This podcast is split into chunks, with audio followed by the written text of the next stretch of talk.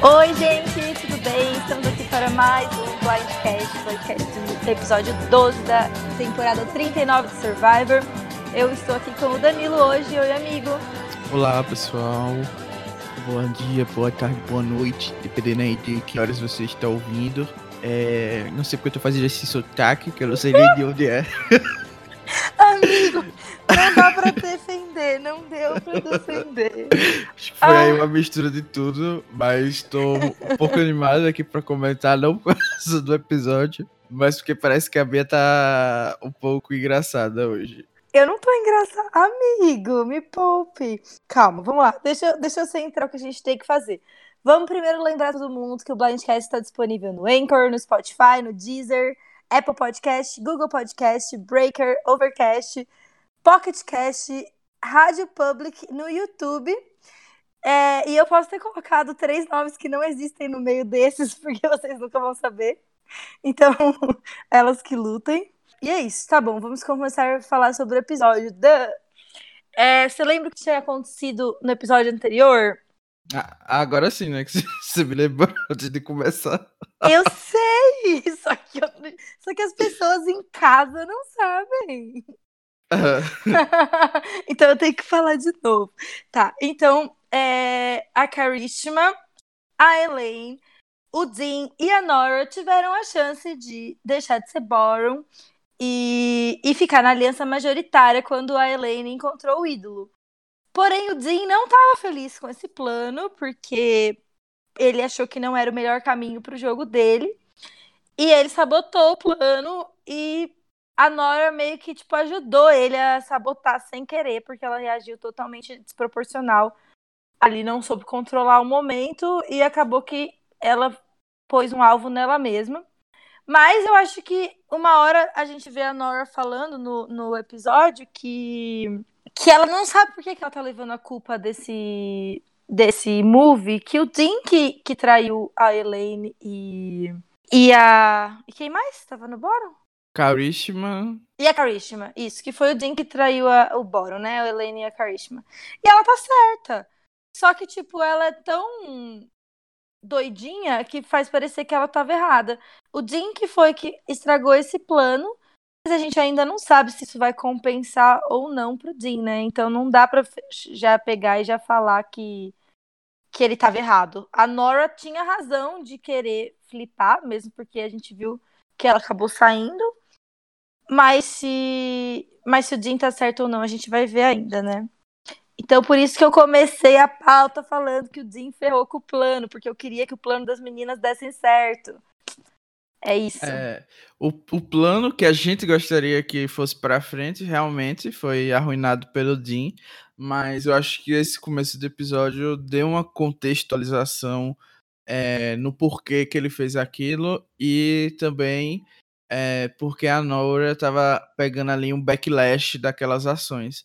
Eu acho que o Dean conseguiu aproveitar uma falha que a Nora teve, tipo, se ela realmente não estava querendo flipar, como ela estava falando ali pro pessoal da Vokai que ela traiu, ela pecou muito, né? Ela meio que quis jogar dos dois lados e esqueceu de avisar a maioria do que estava acontecendo, dos planos que ela estava concordando por concordar, e acabou que o Dean aproveitou essa brecha pra jogar a Nora do Boron, quando talvez ela não ficasse diretamente. Então acho que esse começo do episódio meio que esclareceu também uma crítica que eu fiz ao Dean no Blindcast passado, de que ele estava se colocando praticamente no Boron, mas pelo que a gente viu mais pra frente, tudo indica que eles estavam numa aliança masculina, né?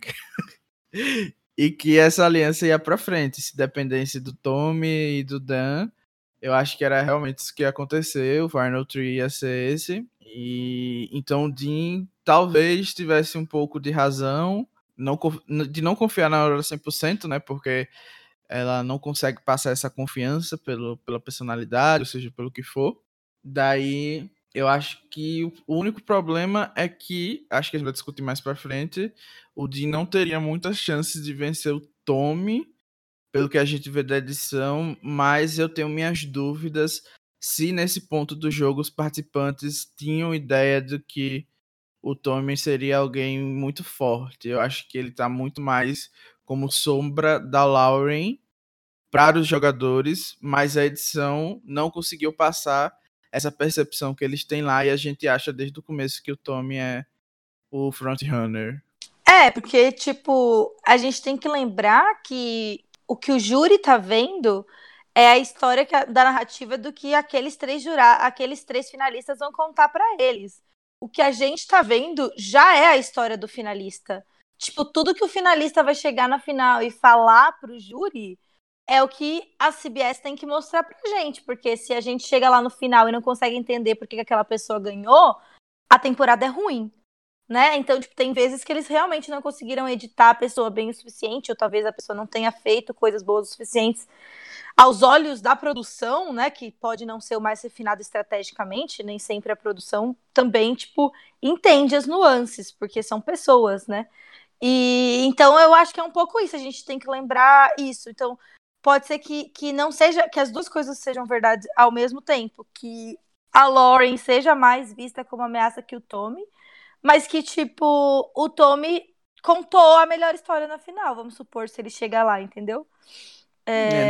Não seria muito difícil prever que o Tommy ia ganhar do D e do Dean, né? Mas... Exatamente, eu acho que isso é um ponto cego do Dean, mas eu acho que dessa jogada dele dá pra gente tirar uma lição boa de Survivor, que é, tipo, não existe jogada boa ou jogada ruim, depende de que jogador você é e de qual caminho que você tem pra chegar na final, sabe?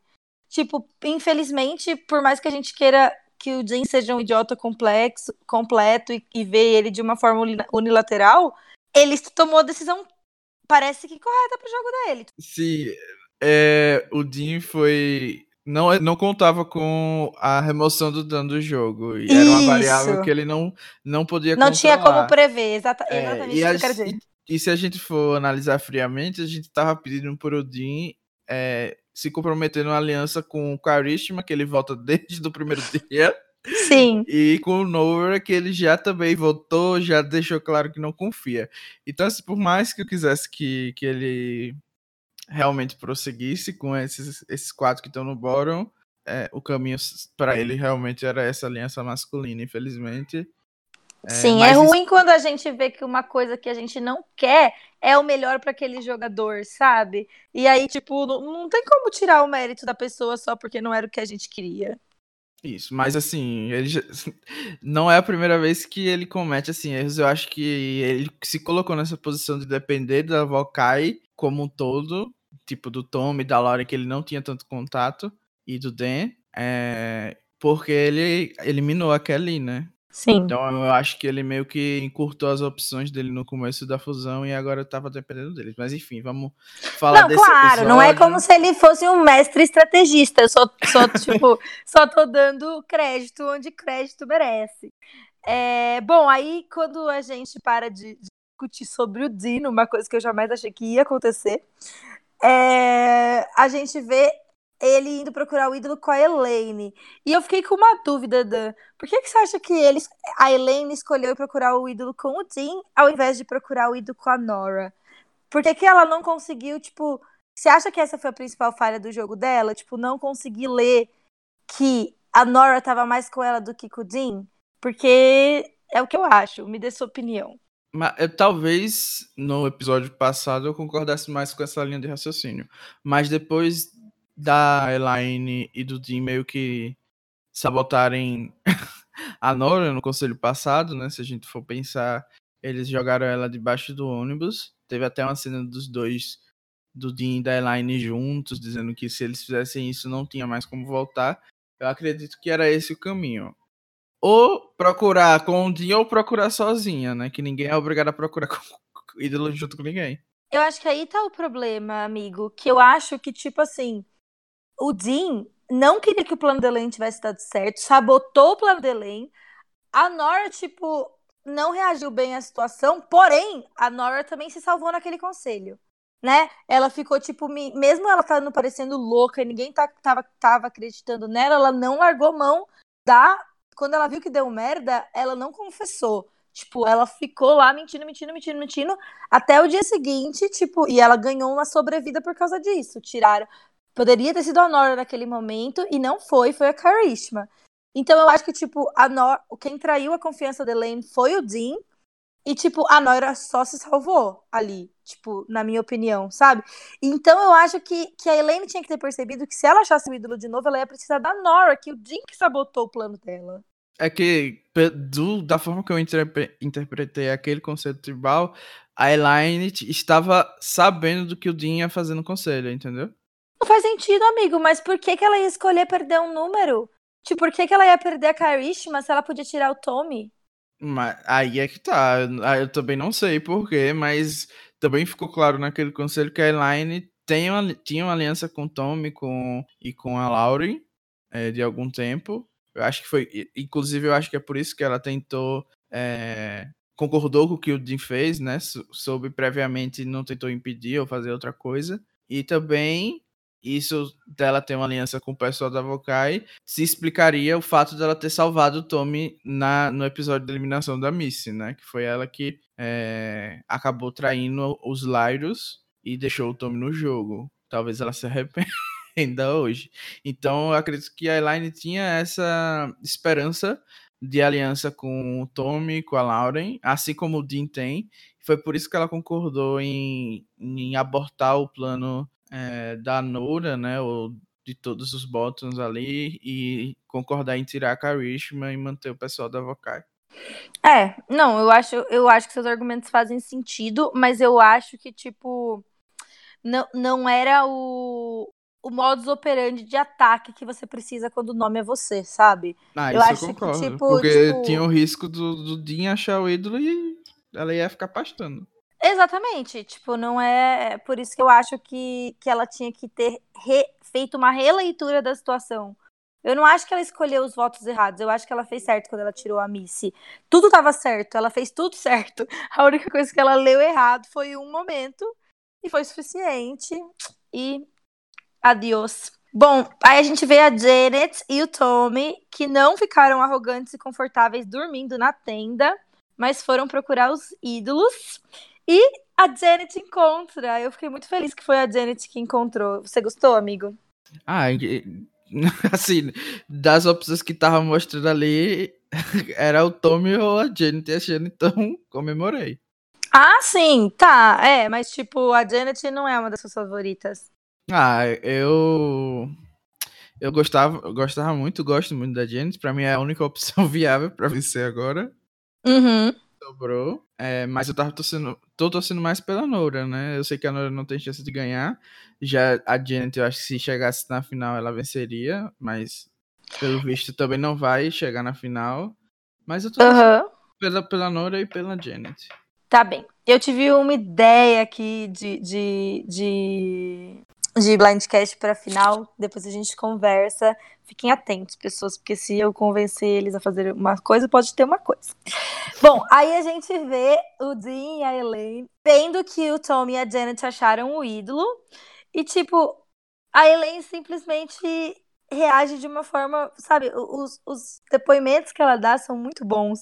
Eu gosto que, tipo, eles constroem a personagem da Helene de um jeito tão poderoso pra gente, sabe? Que a gente entende claramente o porquê que se ela chegar na final ela vai ganhar. E eu gosto dessa edição que ela recebeu. Eu gostaria que a gente estivesse recebendo um pouco mais dessa edição da Lauren, porque é o consenso geral de que ela é essa pessoa, assim como a Helene é, só que a gente não tá vendo tanto, eu acho. E aí a Helene vai e planta uma sementinha na cabeça da Lauren, falando que os meninos estão juntos, ou seja, ela leu a situação corretamente, e isso faz com que a Lauren e o Tommy vão conversar, e eles ficam ali conversando sobre quem vai pro F4 com eles, se seria Dean, ou Janet, ou Nora, e esses são os acontecimentos. Opiniões.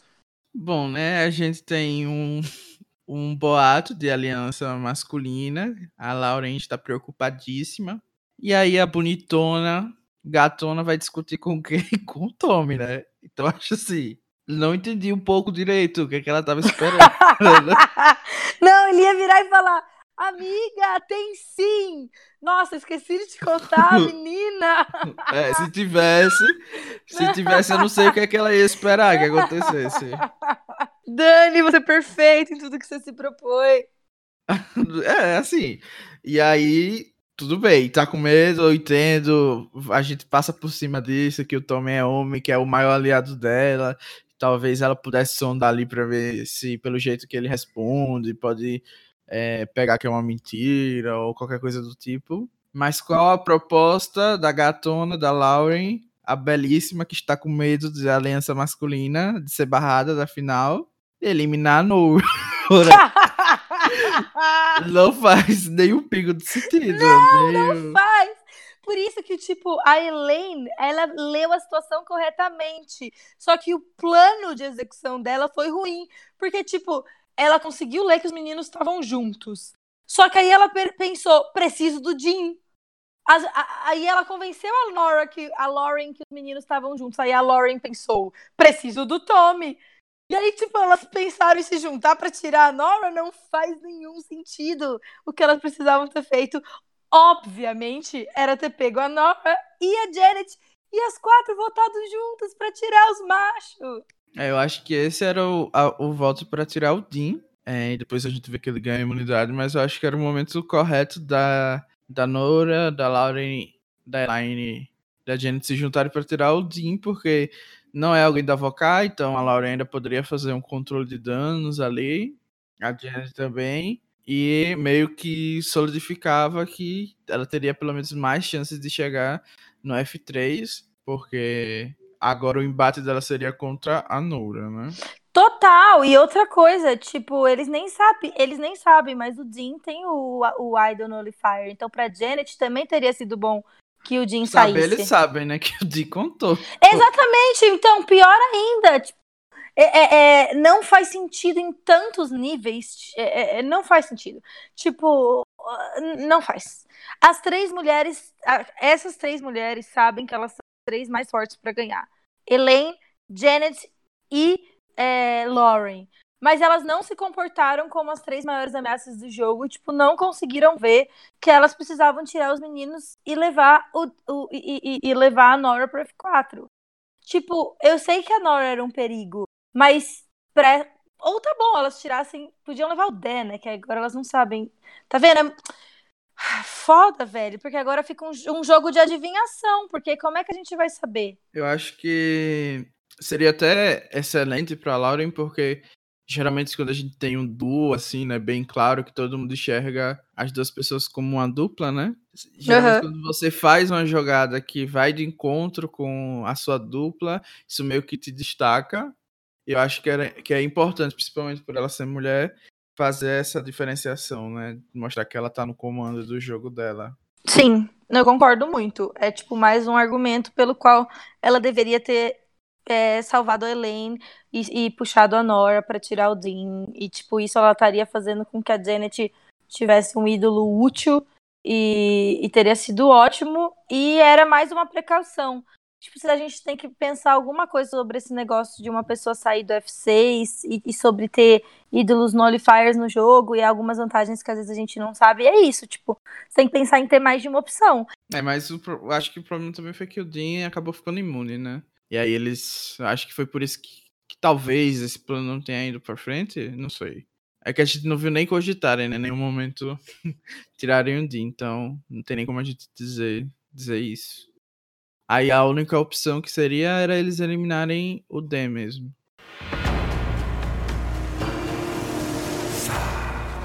I'm so excited to go to the Island of the Idols. I mean, I already got the legacy at 6 that Jamal gave me. So imagine if I can get advantage that'll drive me through to the end, to the final 3. Friggin' psych, man. Aí o Dean é sorteado. Esse é um episódio muito do Dean, né? E aí ele vai pra ilha.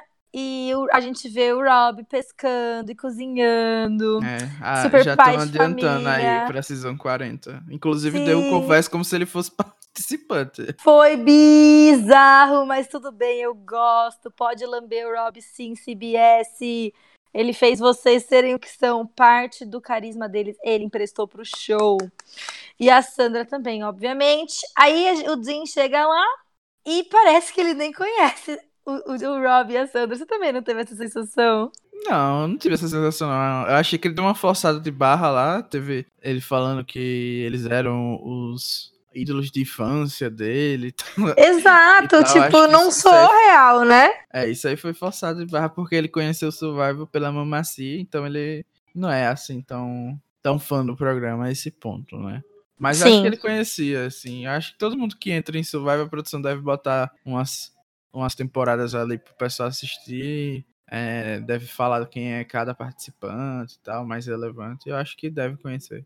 Bom, aí a gente vem, tipo, com a minha aula, que foi a favorita até agora, que foi Jury Management. Isso é realmente, tipo, uma das coisas que as pessoas mais precisam saber sobre Survivor. É, tipo, uma inspiração pra mim, total.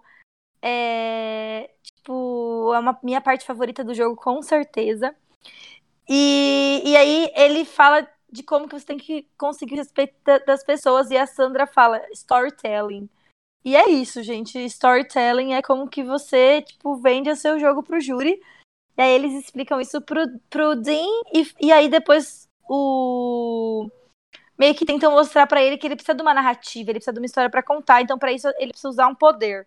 Eu já discordo com a conclusão que eles chegam, mas o que eles podiam fazer? Eles têm que sortear um poder, mas eu gostaria que o poder tivesse tido alguma coisa a ver com o júri. Tipo, talvez que nem o poder que a Michelle usa, de tirar uma pessoa do júri, ou talvez um poder de trazer uma pessoa de volta, ele poderia escolher se ele quer trazer de volta ou se ele quer tirar, sabe? Um poder que desse pra mostrar que ele aprendeu a lição mesmo, que ele, tipo, sabe como ler o júri que ele vai ter.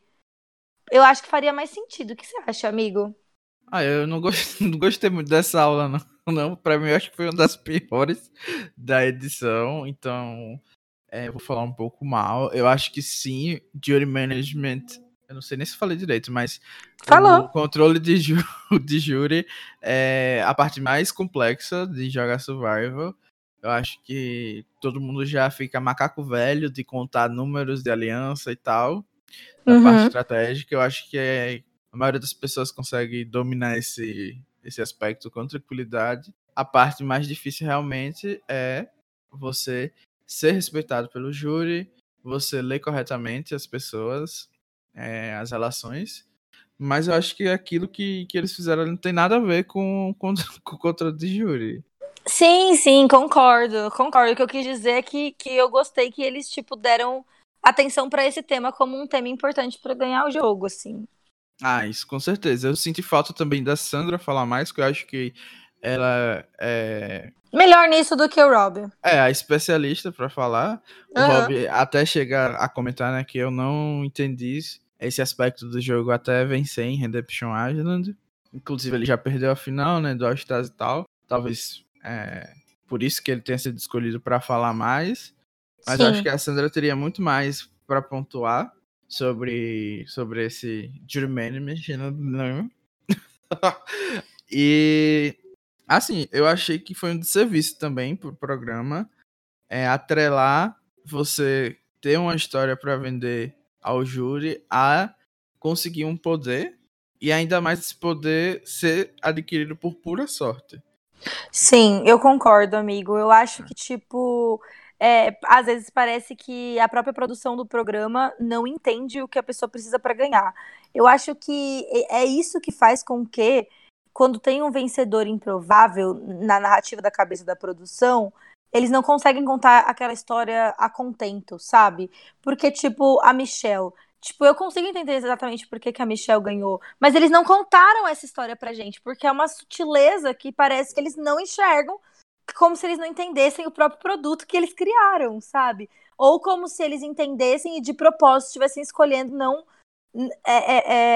boicotar alguns tipos de comportamentos e favorecer outros. Eu acho que é mais por esse lado, porque eles hyparam essa vantagem que foi adquirida por pura sorte, literalmente jogar uma moeda pra cima. E não foi nem o Dean que jogou a moeda, ou seja, quem teve sorte foi o Rob. Então, assim, foi um hype absurdo Até o momento, o Dinho era a chacota master da edição. Tudo que ele fazia, a edição queria que a gente desse uma risada da cara dele. E aí, porque ele conseguiu essa vantagem, quando o Rob jogou uma moeda, agora a edição hypou tanto ele que ele parece ser uma ameaça para ganhar o programa, quando a gente sabe que tá longe disso acontecer. Exatamente, tipo, a edição ela tá mentindo descaradamente. Ele perde pro Tom, ele perde. Eu acho que ele só não perderia pra Nora. Eu acho que é capaz de perder pra Nora, sim, porque a Nora pelo menos ganhou imunidade. Desafios, é underdog, tem o respeito do pessoal da Lyra. O pessoal da Lyra não respeita o Dean desde o começo. O próprio Aaron, que eu acho que seria assim, na maioria das temporadas, a pessoa que apoiaria o Dean, já teve comentários dizendo que ele não era bom em provas, não ajudava no acampamento. O pessoal fala que ele fica só sentado passando a mão no cabelo. Então, tipo, essa foi ótima. Ai.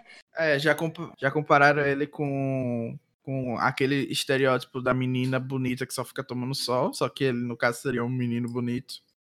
Então, assim, só ladeira abaixo. Eu achei muito ruim, um desserviço muito grande isso de Big Move, que o pessoal entra no programa já pra overplayzar, e aí, pelo menos assim, do ponto de entretenimento, acaba gerando algumas coisas pra gente dar risada, pra gente comentar. Sim, a gente precisa de todos os tipos de jogador, mas a gente tem que lembrar que a produção coloca essas coisas justamente para os jogadores ruins se enforcarem, entendeu?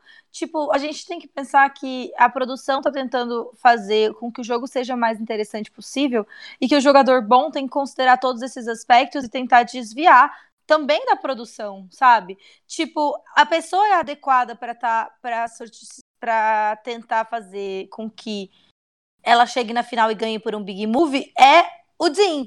Se você chega pra Lauren ou pra Helene e tenta fazer isso com elas, elas vão falar, não, eu sei contar minha história. Eu me conectei por 35 dias com essas pessoas nessa ilha. Tipo, eu conheço cada um desses jurados. Eu não preciso, eu sei que eles vão, eu sei falar o que é bom em mim, o que é bom no meu jogo. Eu não preciso disso. Então, tipo, também tem essas coisas que interferem, porque nem todo mundo vai, tipo, lidar com... E não lidem, não, tipo... Quem tá assistindo em casa não precisa começar a achar que tem que fazer big move só porque a produção do programa tá falando pra você, esse não é o melhor jeito de ganhar, e, tipo, tem que focar no que realmente é relevante no jogo, que é o social.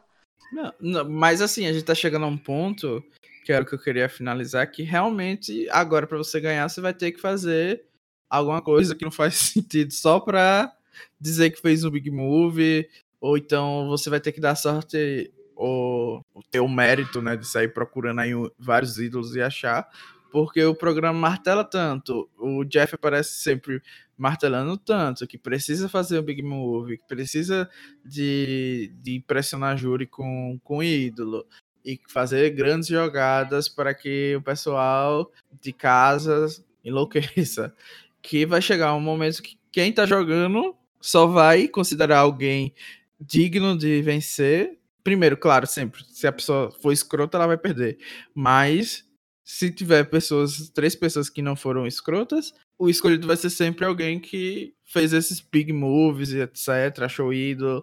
Eu discordo, amigo. Eu discordo muito. Eu acredito que, tipo, a pessoa que vai vencer no final é a pessoa que o júri mais gosta. E você consegue fabricar ser a pessoa que o júri mais gosta. Isso é uma habilidade de Survivor também, sabe? Tipo, e a pessoa não vai parar de jogar quando ela chegar na final. Tipo, o Tommy, assim, por que a gente sabe que quem são as pessoas que têm chance de ganhar sem fazer nada, meio que se chegarem na final? As pessoas que são muito carismáticas, que, tipo, não precisava saber o que a Helene ia fazer. A gente sabia que ela ia conseguir contar a história dela de uma forma tocante, que ia fazer as pessoas se conectarem com ela e querer que ela vencesse. Então, por isso que, tipo, ela é uma ameaça independente do caminho que ela faça pra chegar na final. Tipo, se ela senta do lado de um game bot e, tipo, que fez um monte de jogadas e usou ídolo, tipo, do jeito que você tá falando, é meio que parece que o Russell teria chance de vencer toda vez que ele chegar na final. Eu sei que você falou, menos se ele for um babaca.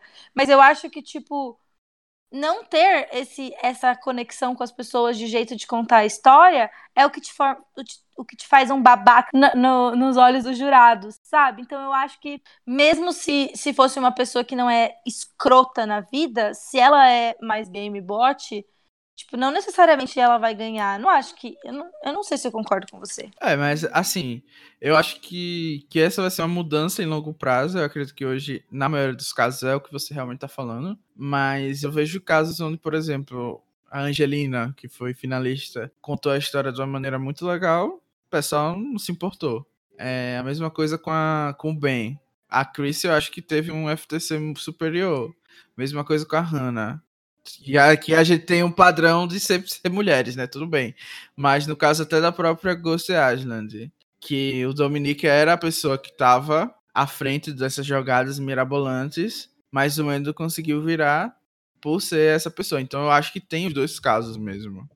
Mas eu acho que, tipo, nesses exemplos que você deu, tipo, só mostra que, na verdade, eles não conseguiram entender o júri que eles tinham, entendeu? Porque, tipo, você precisa adaptar o seu discurso para as pessoas que vão ouvir ele.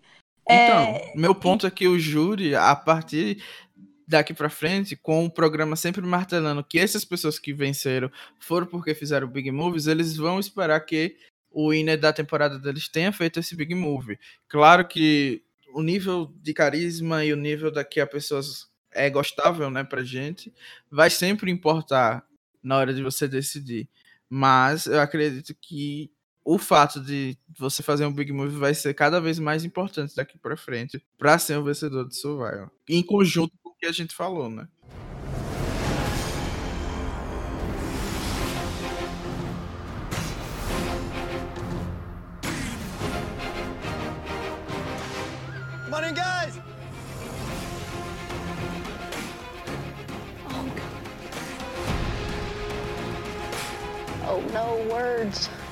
Dang it. A gente vai pro challenge e a gente chega, a Helene vê o puzzle e fala, oh no, words. Eu morri, eu achei perfeita a colocação dela. E aí o desafio inteiro é maravilhoso, simplesmente tudo maravilhoso. Tipo, aquela coisa de girar dentro daquela roda para se descoisar. E aí depois tem um negócio de equilíbrio, sendo que eles acabaram de girar. Ah, fantástico. E aí eles têm um puzzle lindo de fazer, pareceu muito gostoso de tentar. E por pouco a Helene não ganha, que teria sido, tipo, divino para felicidade geral da nação. E o Dean fica imune. E é isso, amigo. Esse foi o nosso challenge. Eu gostei bastante, assim, do desafio como um todo. Eu achei, dentro do que o programa tá apresentando, foi bem inovador. Me lembrou um pouco desafios de Survivor de universidade. É um clássico esse desafio de girar e ficar tonto. Sempre gera boas risadas. Então eu gostei de ver aqui na versão oficial. Infelizmente o Dean ganhou, né? Não tem muito o que dizer. Ele resolveu vencer uma prova que eu acho que foi crucial. Porque se a Celine tivesse vencido, talvez a Nura tivesse saído, mas o Dean provavelmente ia ser cogitado. Bom, exatamente, também acho que o Dean seria cogitado, então poderia ser que as meninas, as quatro, tivessem percebido, o que nem a gente falou lá no começo, que era para as quatro meninas terem percebido que era hora de tirar o Dean. Talvez elas tivessem percebido, talvez a gente tivesse visto elas chegarem nessa conclusão se o Tommy fica imune, ou se o Dan fica imune, ou mesmo se uma das meninas ficou imune. Mas eu acho que o ideal seria um dos outros dois meninos imune, porque as quatro meninas ali com medo talvez tivessem visto esse caminho, mas não viram.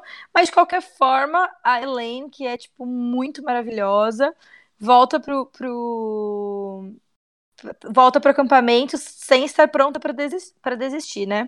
Tipo, a maioria fala na frente da Nora que todos os votos vão ser na Helene, mas depois, tipo, o Tommy diz que vai ter alguns votos na Nora para caso a Helene use ídolo.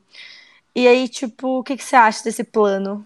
Não entendi direito porque eles fizeram o plano, né? Já que eles sabiam quem tinha um ídolo. Tudo bem, né? Nessa época de Survivor a gente pode esperar que tenha 50 ídolos na fusão, então sempre bom prevenir.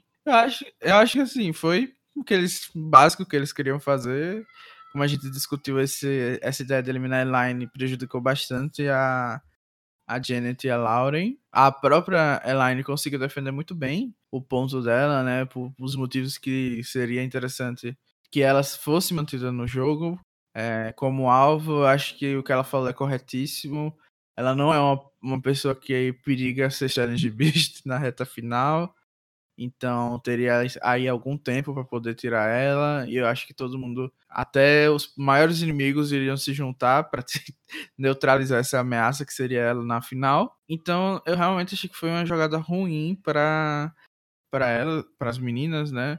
Mas, amigo, você acha que um pouco do que aconteceu... A Helene estava certa, eu acho que a gente concorda com isso, acho que a maioria das pessoas vão concordar que para Lauren e para Janet, ou pelo menos para elas como um duo, né? Porque, tipo, uma sozinha é mais fácil de chegar. Mas para elas como um duo, era, tipo, melhor que a Helene estivesse no jogo. Mas às vezes a gente, tipo, não consegue convencer as pessoas com a racionalidade, sabe? É aquele negócio que você comentou lá atrás, que a gente não podia esquecer que o Dean, quando tomou essa decisão de não ir com as meninas, ele também já tinha votado na Karishma 500 vezes, ele já tinha votado na Nora, ele já tinha sido traído pelas pessoas mais de uma vez. Então, tipo, meio que talvez não tenha faltado pra Helene usar uns argumentos mais manipulativos, tipo, da emoção da Janet e da Lauren, ao invés de só, tipo, convencer elas que racionalmente aquele plano fazia sentido?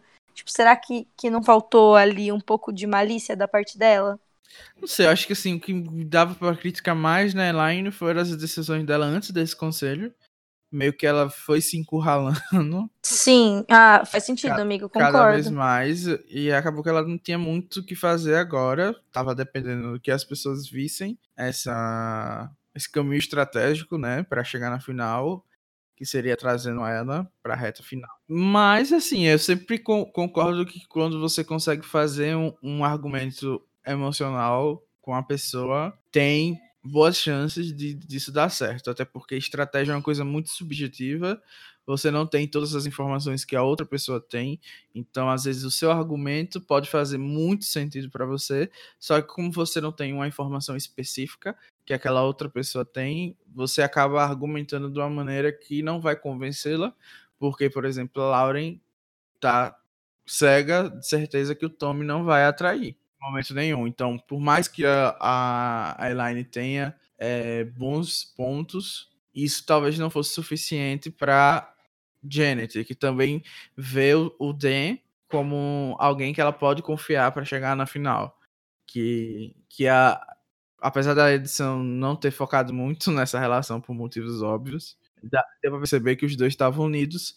Então, esse argumento da aliança masculina, que a gente pode observar que é verdade, tanto pra Lauren como pra Janet, é um pouco amenizado, porque na perspectiva delas, elas têm dois aliados que vão querer protegê-las. Mas a gente sabe que não é verdade, né? Sim, exatamente. Dan, que delícia conversar com você. Você entende o jogo tão bem. É disso que a gente está falando, minha gente, meu Brasil. Bom, tá bem. É isso que a gente queria dizer sobre esse pedaço da Helene no bottom. E como que, tipo, a gente quer que, tipo, as nossas meninas tomem as melhores decisões, mas, tipo, a gente tem que ver o jogo de uma forma complexa e a gente tem que entrar preparado para todos os campos dele. Senão a gente não vai ter a nossa female warrior, ninja, master, winner ganhando. Não vamos ter mesmo. Nessa temporada eu acho que não vai dar ainda, mas a gente vai chegar lá. Porque, tipo, a gente fica falando que a gente quer pro universo e o universo devolve pra gente. Tipo, eu tenho fé. Já estamos no caminho de melhorar, né? Tem que botar energia, então, pra Season 41, porque as outras já estão gravadas, né? Não, amigo, todo mundo não pensamento é assim. Positivo pra Season 41. Não existe conceito de tempo e espaço no universo, amigo. Tipo, não é assim. Você pode falar uma coisa agora e ela vai acontecer no passado, que também é o futuro, entendeu? E vamos de viagem no tempo, de volta pro futuro. Ai, amo esse filme, é hino. Bom, aí a gente tem o Boston Rob tirando o sarro do Dean. Ah, isso falando... tudo pra mim. Que delícia! Ai, Boston Rob, perfeito. Aí a Helene parece argumenta... muito uma relação de pai e filho, né? Assim, de filmes, pelo menos. Sim! Ai, eu amei! Tipo, tudo que ele faz de ser arrogantinho, se achar, ele zoando no outro. Ai, adoro. Aí acontece uma coisa que é uma lição, galera. Tipo, o Jeff deu uma isca pra Helene e a filha da puta mordeu com todas as forças. Tipo, ela não podia ter agido dessa maneira que ela agiu. Tipo, vamos supor que ela tivesse conseguido convencer as meninas pra tirar a Nora. Naquele momento as meninas iam ficar balançadas, porque, tipo, medo funciona muito melhor que razão. E, tipo, na hora que as pessoas virem ela falando, chorando, falando sobre o caminho que ela quer fazer, sobre as dificuldades que ela tá passando na vida, sobre por que Survivor era importante pra ela, sobre como, tipo, essa jornada do tempo, de ter conhecido essa namorada, é importante pra ela. Tipo, tudo que eu tenho certeza, pra gente em casa, não. Mas para as pessoas que estão sentadas ao lado dela, a primeira coisa que a pessoa vai pensar é: caralho, eu não vou ganhar dessa filha da puta nem fudendo. Tipo, tchau, sabe? Não dá, ela, tipo, não dá pra cair na isca do Jeff. Tipo, é muito importante você, tipo, não usar o seu carisma pra TV nas horas que as outras pessoas estão vendo. Tipo, faz isso no confessionário, entendeu? Não tem condições, porque... Tudo bem, eu acho que ela já ia sair de qualquer jeito.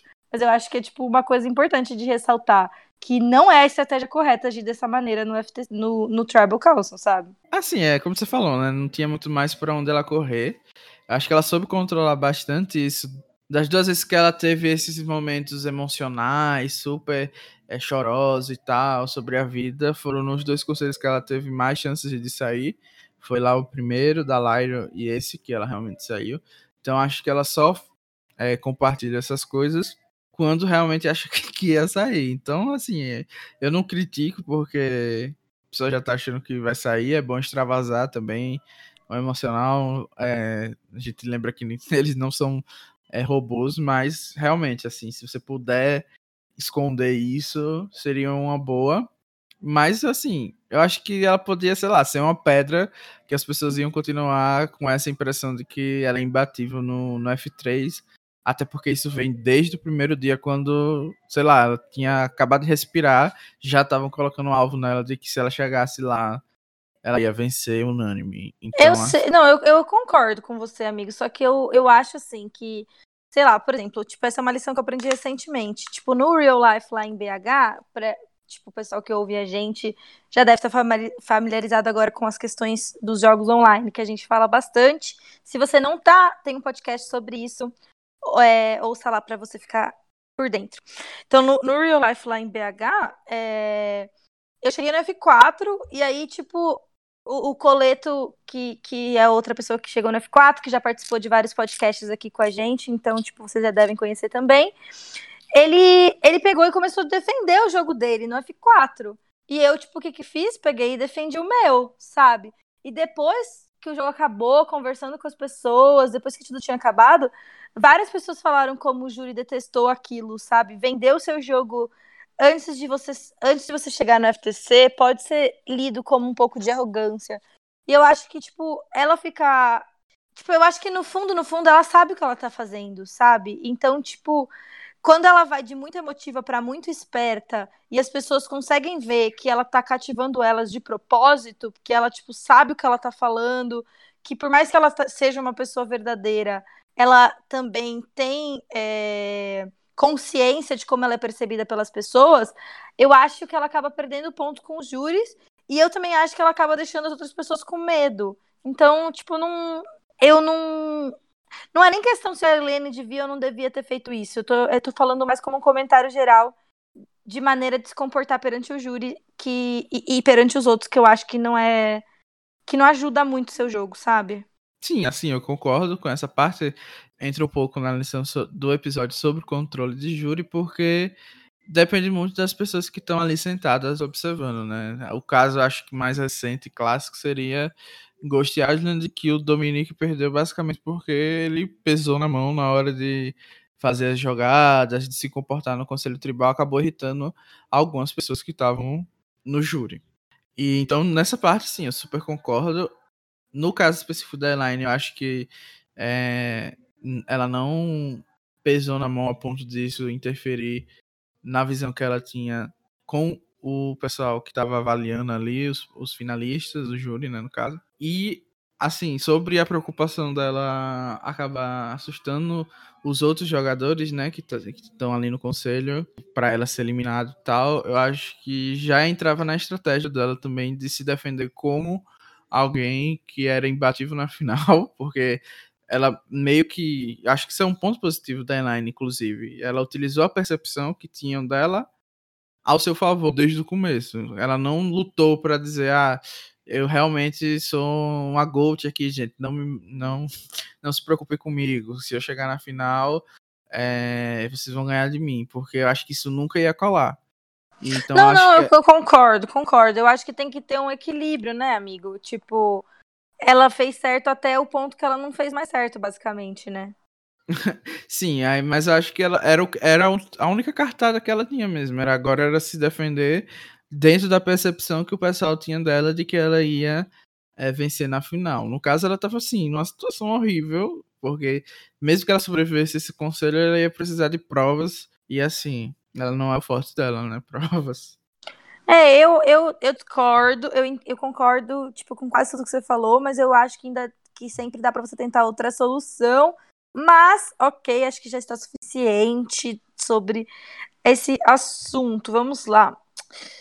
A Janet, uma fofa, articulada, carinhosa, ela fez basicamente a mesma coisa que a gente acabou de falar da Helene. O que você acha, tipo, em relação a Janet sobre tudo isso que a gente discutiu com a Helene? Porque ela também, ela é articulada, ela envolve as pessoas emocionalmente quando ela fala, ela é carinhosa, ela faz a pessoa se sentir ouvida. É um puta de um negócio horrível levar a Janet pra final. Você acha que a Janet talvez deveria ter se contido um pouco ali nessa circunstância? Ou você acha que esses momentos humanos são completamente necessários e ela tinha que ter feito isso mesmo? Assim, se a pessoa conseguir se controlar seria ótimo, né? Se a Janet não tivesse se exposto dessa maneira. Agora, é aquilo, né? Se a gente se controlasse em todos esses momentos, ela nunca seria essa pessoa querida pelo pessoal, com chances de vencer. Então, como você disse, é tudo uma questão de equilíbrio e de conseguir manter o seu nível de ameaça ali no local, que você não seja a próxima pessoa a ser eliminada e também tenha chances de vencer, pelo menos em um cenário de FTC. E eu acho que a comparação com a Elaine que você fez é bastante perfeita, porque, na minha opinião, elas duas têm uma posição dentro do jogo super parecida desde o começo, e, no caso, a Janet saiu na dianteira porque ela soube jogar melhor a parte da fusão. Ela teve um problema ali no começo, né, que ela, tipo, no voto da Kelly, especificamente, ela acabou perdendo os números pela situação com o Dan, e precisou do Willow para se recuperar, mas voltou para a aliança majoritária. E ela teve também o benefício da Vokai ter vencido mais provas e chegado na maioria, né? Então ela teve um caminho mais confortável dentro da aliança. Então, assim, como tem essas duas pessoas, a Elaine e a Janet, que tem muitas chances de vencer na final, eu acho que a aliança majoritária disse, a gente não pode carregar as duas como escudo para lá. A gente vai ter que escolher um agora no F7, e acabou sendo a Elaine por ela não ser da Vokai desde o começo. Eu acho que se ela tivesse sido da Vokai, a Janet seria eliminada agora, ou teria sido eliminada até mais cedo. Meu, eu não sei, sabe o que é muito estranho pra mim, amigo? Tipo, parece, é uma teoria da conspiração, tá? Tipo, porque, meu, parece que todas as pessoas minimamente envolvidas no caso do Dan, tipo, estão sem chance de ganhar, sabe? Porque é muito estranho eles tirarem o cara no F6. Porque quando tiraram. Por que não tiraram ele lá atrás, sabe? Eu não falei que nem ia falar sobre isso. Oh, Deus do céu. Ai. Mas eu acho que a gente tem essa impressão de que as pessoas que estavam envolvidas não têm chance porque foi uma escolha da edição. Tipo, proteger o Tommy, proteger o Dean, porque eu acho que o Dean vai ser finalista. E aí a outra pessoa que deve chegar na final é a Nora. Você acha que a gente não viu a perspectiva dessas pessoas sobre o acontecimento? Então não é uma questão é uma questão de edição, você acha? Que a gente simplesmente não sabe qual era a posição do Dean sobre o Dan. A gente não sabe mesmo, a gente não sabe a posição do Dean e do Tommy sobre o Dan. A gente não, tipo... eles eram, tipo, F3. Você acha que o Dean e o Tommy não defenderam o Dan em algum nível? E se a produção quisesse, eles não teriam mostrado? Sim, mesmo porque, tipo, a Janet votou sozinha contra os meninos quando ela achou que a coisa certa era tirar o Dan. E aí, agora, esses meninos vão chegar na final de qualquer jeito, então a produção, tipo, poupou o fato de que eles passaram pano pro Dan, é isso? Você acha que é isso? Isso, não só para preservar o vencedor, o Tommy, o Dean, mas também para preservar o programa, né? Você imagina aí como já tá difícil assistir, acompanhar. Mas talvez não tivesse difícil assistir, acompanhar se eles estivessem fazendo a coisa certa. Tipo... É, mas eles não fizeram a coisa certa, agora eles estão tentando perfumar a bosta.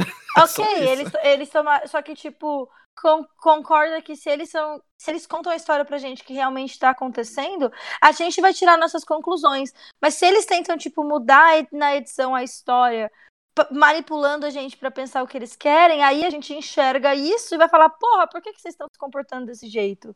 Sabe? E daí se a gente não gostar do winner? Não tem problema, isso não vai fazer a gente parar de gostar de Survivor. Tipo, parece uma leitura errada da circunstância, entendeu? Tipo, o winner ganhou, é um passador de pano, a gente não aprova ele, acabou, temporada 40, entendeu? Não, tipo, a gente vai tentar fazer vocês gostarem do winner, mesmo o winner não tendo agido de uma maneira boa. E, tipo, parece que eles não confiam no nosso próprio julgamento de separar, tipo, as pessoas que estão no show do show. Mas eles não confiam mesmo, especialmente no pessoal casual, né? E aí tem outras coisas que entram da perspectiva do programa, por exemplo. Eu aqui, mais uma vez, não estou dizendo que o que eles estão fazendo é certo, até porque eu acho que já ficou claro das inúmeras vezes que a gente fez podcast aqui, que a gente é totalmente contra... o que a produção resolveu fazer, tanto nos outros casos como o de hoje, desse episódio em específico, mas eu acho que eles levaram em consideração várias coisas para proteger a empresa, o programa Survival, porque a gente viu aqui que só esses casos já renderam várias matérias no mundo inteiro falando sobre o programa, então realmente é uma mancha muito grande, eles tendo que ser muito cautelosos. A reunião vai ser gravada para não ter nenhum problema nesse sentido. Eu acho que não teve reunião gravada, eu não me lembro nenhuma vez. Assim, não, nunca teve. Nunca teve, eu acho. Ah, não, teve aquelas 5 primeiras lá, né? As primeiras, tipo, depois daquelas primeiras que até porque, né? Enfim, acho que ali eles estavam testando até o formato, o pessoal era inexperiente, não tinha que ser gravado. Mas agora vai ser para realmente evitar esses problemas, então... Eu acho que é uma série de medidas que eles estão fazendo para proteger a imagem do programa. O próprio Richard saiu da Season 40, agora a gente com certeza consegue ligar um ponto com o outro por causa disso, porque seria muito pesado eles trazerem um retornante que realmente teve o tipo de comportamento até pior do que o Dan, porque foi explícito, ainda foi pelado, enfim, estou dando voltas, mas... Não, você tá certo. O ponto aqui é que a produção tá fazendo isso porque imagina se tivesse uma cena do Tommy defendendo que nem o Aaron fez. Imagina se fosse o Aaron no lugar do Tommy, ele vence. O quanto de matéria não vai sair na mídia falando que é alguém que é totalmente contra o que a gente tá pregando agora, a sociedade como um todo tá progredindo para tipo, Me Too, campanhas, etc. Sim, mas o que eu acho que isso que acontece é que isso empobrece o debate, sabe? Não, eu acho que, tipo... Mas eles não estão ligando para isso. Esse é não, eu sei, mas eu acho que a gente não pode focar nisso quando a gente for conversar sobre os assuntos. A gente tem que conversar sobre o que realmente está acontecendo, entendeu? Ah, sim, a gente entende as forças... Quando a gente... Eu acho que em vez da gente ficar discutindo, eles deviam ter tirado o Dan logo que aconteceu, eles deviam ter ouvido a Kelly não devia ter ficado quieta no banco do júri. Tipo, ok, discutir os mínimos detalhes dos acontecimentos faz sentido, porque é o que está acontecendo agora, a gente tem que entender as situações. Mas o que a gente precisa entender são as forças que estão agindo, tipo, para além dessa micro situação, para a gente entender... da onde a gente está partindo e por que que essas coisas estão acontecendo. A gente tem que entender o que é uma corporação, o que está fazendo o Survivor acontecer, como que eles estão se protegendo, tipo, quais são, por que que eles adotaram tais posturas, tipo, porque a gente precisa entender do que eles acham que eles têm que se proteger, tipo, pra gente entender, tipo, como que a gente muda a cabeça das pessoas. E eu já falei aqui, tipo, o benefício de a gente ter discussão racial, a gente ter discussão de gênero, a gente, tipo, ter uma mulher do interior dos Estados Unidos aparecer com a namorada na TV, em rede nacional, tipo, dizer que, tipo, ela teve filhos antes e a outra também teve filhos antes, Então, tipo, a existência dessas pessoas, tipo, Survivor, os reality shows em geral, eles, tipo, dão conta de uma demanda da sociedade, de mostrar que as pessoas existem, que é muito relevante. Então, tipo, a gente pode tentar ver as coisas como mais complexas, sabe? Não é, tipo, o fato deles não terem tirado o Dean na hora certa mostra que eles são os do mal. Tipo, sim, eles estão errados, a gente tem que julgar, mas a gente tem que entender, e a gente tem que entender como usar os contrapontos para o nosso benefício, né? Tipo, a gente continua tendo essas discussões, pessoas como a Angelina entram no jogo e trazem essas discussões, pessoas como a Kelly entram no jogo e trazem essas discussões, tipo, quão benéfico é a gente lutar para mudar as coisas que a gente acredita que são boas e pegar elas para nós, ao invés de deixar simplesmente as corporações se apropriarem daquilo e a gente ter que boicotar e a gente ter que não fazer parte. Tipo, a gente está existindo nesses ambientes, sabe? As pessoas estão resistindo através dos reality shows também. Eu acho que, tipo, a gente tem que pensar nas coisas, às vezes, um pouco maior do que só nesse acontecimento específico. Sempre sopesando as duas coisas, lógico. E criticando o que tá errado, porque o único jeito da gente conseguir que as coisas sejam do jeito que a gente quer é criticando o que tá errado e, tipo, tentando esperar e lutar pra que as coisas sejam diferentes, sabe?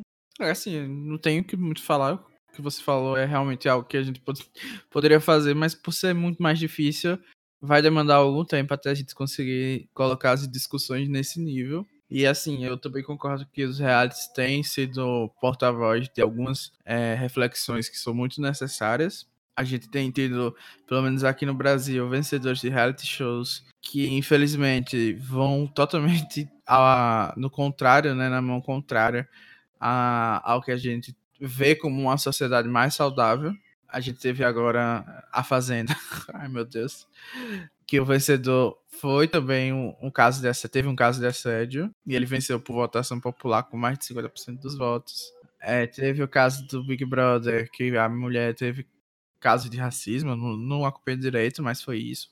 E assim, se você não me processe, mas eu só estou falando assim por alto, se você não fez nada, à vista da lei, não mande processo pra minha casa. Enfim, e eu acho que, pelo menos, assim, olhando pelo lado positivo, sendo poliana, as reflexões foram levantadas. E são debates importantes. Dá um pouco de frustração ver quem sai ganhando na hora do debate, né?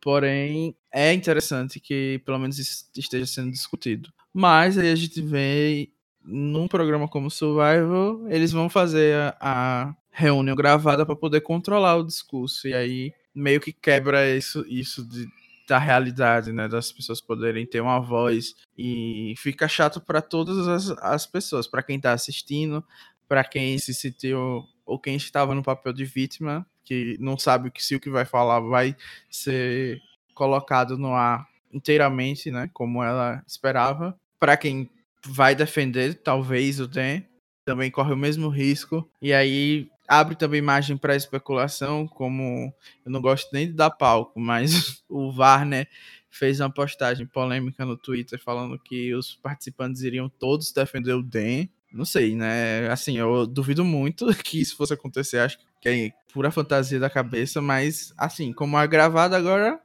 qualquer pessoa pode falar o que quiser, né? Que aí, porque os participantes estavam se juntando para boicotar a produção, sei lá, o que diabo foi que ele falou. Aí eles resolveram fazer gravado. Então, assim, eu acho que foi uma péssima decisão nesse sentido.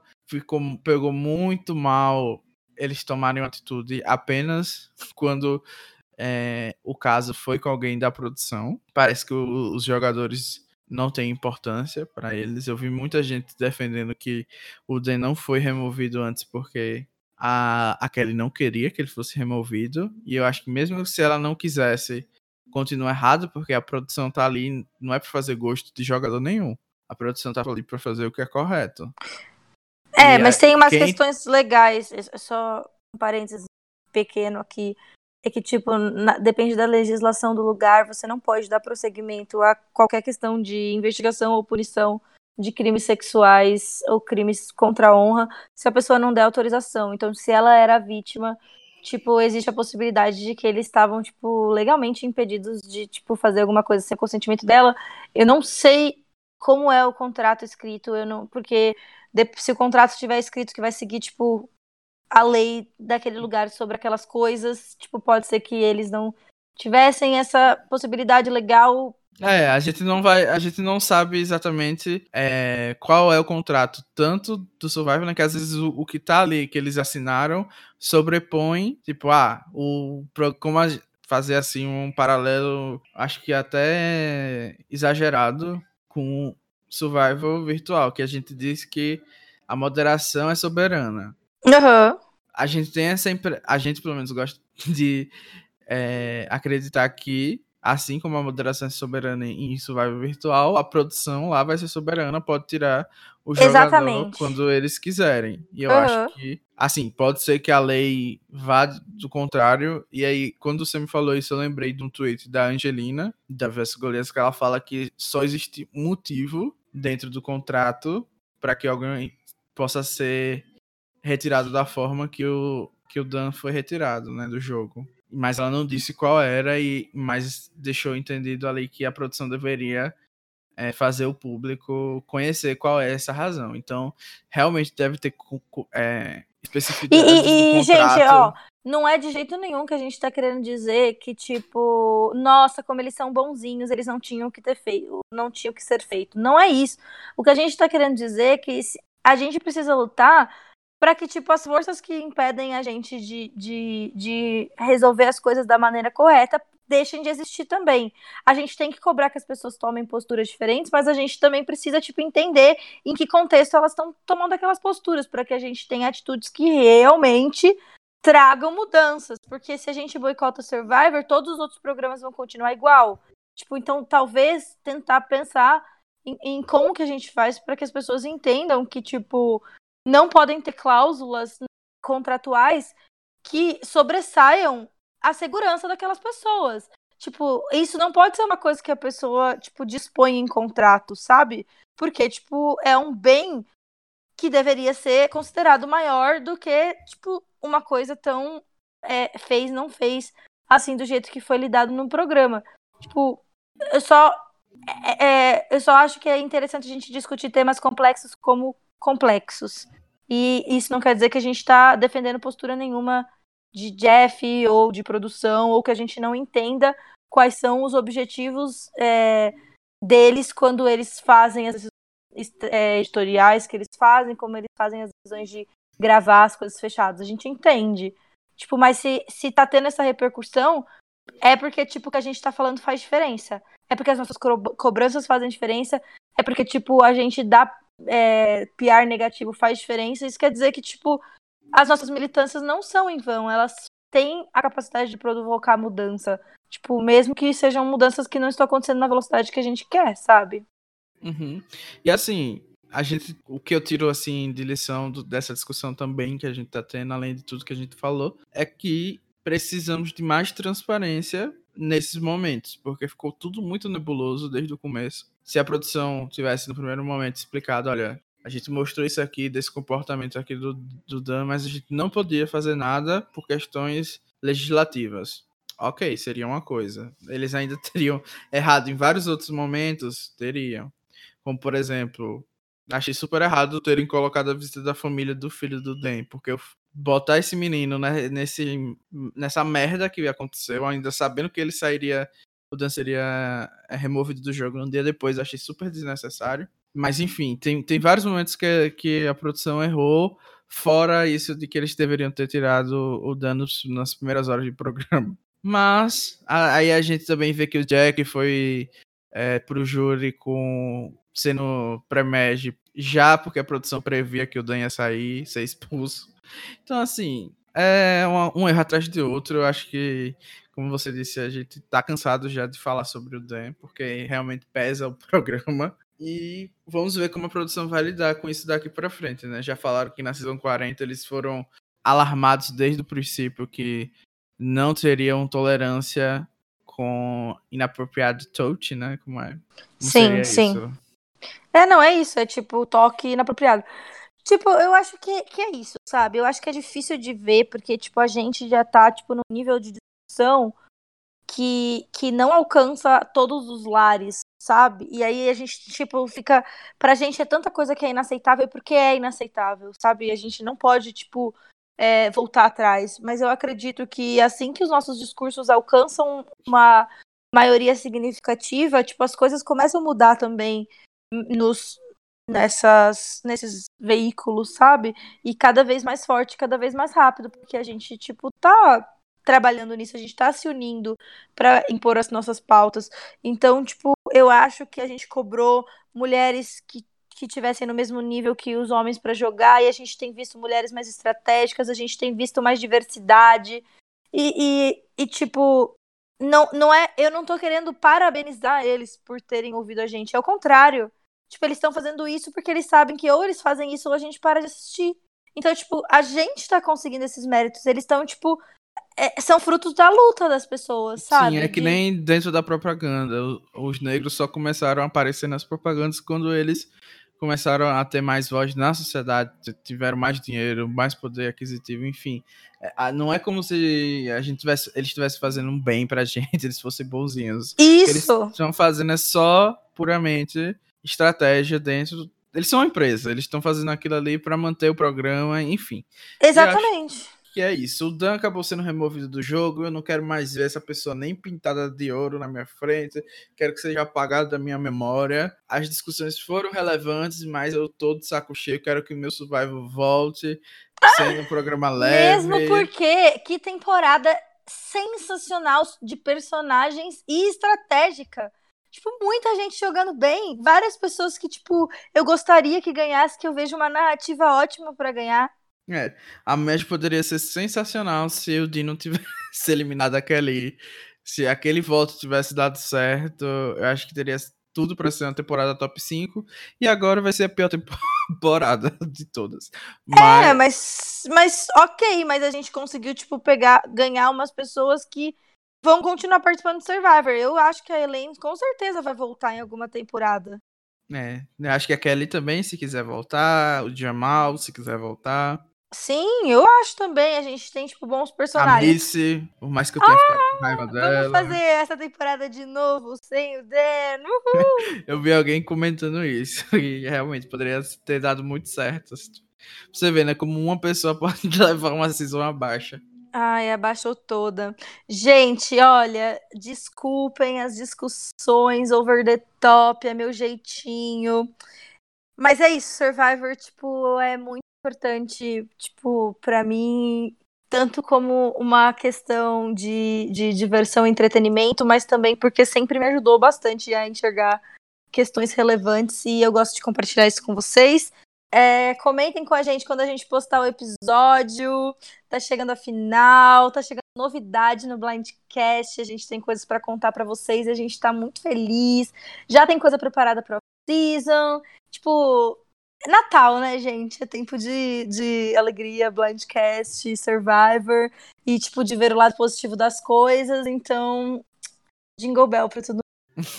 Antes da gente encerrar, só comentar assim, as consequências da expulsão do Dan no jogo, né, que acabou transformando o F6 em F5 do nada, acho que a gente até, eu tava suspeitando disso porque não fazia sentido em termos de números, né, tipo de júri e tal, que ia ser expulsão, e também muita gente comentou na merge que ele seria expulso, então acho que já tinha spoiler sobre isso, e as pessoas não sabem ficar caladas, e aí, enfim, só que essa saída acabou tirando da gente várias coisas legais que poderiam acontecer, primeiro o Dean ser eliminado com a fake Legacy, né, pedindo voto nele, seria sensacional se isso acontecesse, imagina ele pedindo todo mundo pra votar usando a fake Legacy. Ai, saindo, amigo, ia ser... seria perfeito. E acabou tirando a chance da Janet vencer o programa, ou pelo menos chegar na final. Porque agora no F5 eu acho que com certeza vão votar nela. E o ídolo dela vai ser anulado. Pelo Nudify do Dean. Mas eu tava pensando numa forma de votar isso. Ela sabe que que ele tem o Nullifier, não sabe? Eu pelo menos a Lauren sabe. A Lauren sabe. Então, eu acho que a regra do Nullifier é que ele tem que acertar quem vai usar o ídolo e em quem a pessoa vai usar, não é? Tipo, ele tem que saber... Só tem que acertar em quem os votos vão ser lidos. Em tipo, quem os votos vão ser lidos? Não, em quem o ídolo foi usado. Por exemplo, se eu utilizo o ídolo em você, se a pessoa do Nulify escreveu lá Bia, aí o ídolo é anulado, entendeu? Mas se ele Danilo, não entendi. É anulado. Então não adianta ela dar o ídolo dela pra outra pessoa usar nela. Não. O que não ela teria adianta. Que... Não adianta, entendi. O que eles têm que fazer é conseguir que o voto seja em outra pessoa pro ídolo dar certo, né? É, ou ela venceu a imunidade. Ai, velho, então, por isso que é foda, viu? Ai, Deus. Mas ok, Janet... Mas também, como pontuário, foi um erro muito grande da Janet parar no meio do negócio pra mostrar pro Tommy. Tipo, primeiro, pra que vai mostrar pro Tommy? A gente tá no F7. São 7 pessoas. A gente sabe que é nesse momento que as alianças começam a quebrar, porque todo mundo tá pensando na final. Pra que vai mostrar o ídolo pra Tommy, gente? Todo mundo quer mamar esse homem, eu não entendo, gente. É, infelizmente, tipo, passador de pano ou não, ele tá jogando bem. É uma merda. Tipo, talvez pessoas que tenham valores morais menos refinados consigam fazer isso com mais facilidade. Ô, senhor, que ódio! Tá bom. Janet, ganha esse desafio do F5, mulher. A gente quer demais que você esteja no F4.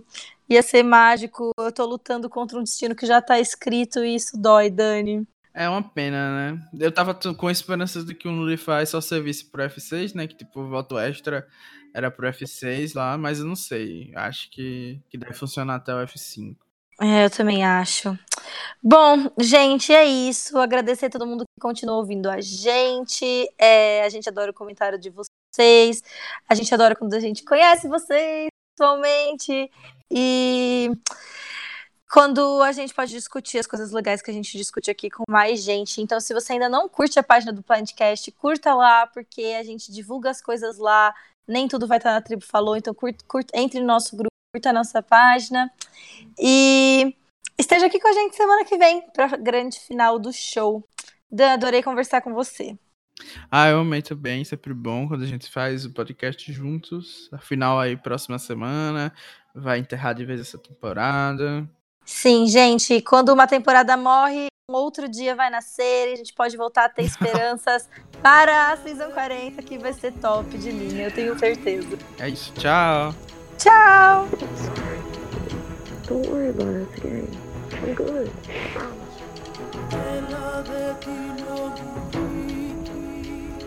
All right, peoples. This is a word war. Helene, Travis Buck.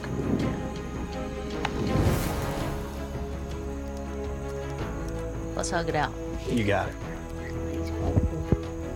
I love her. Love y'all.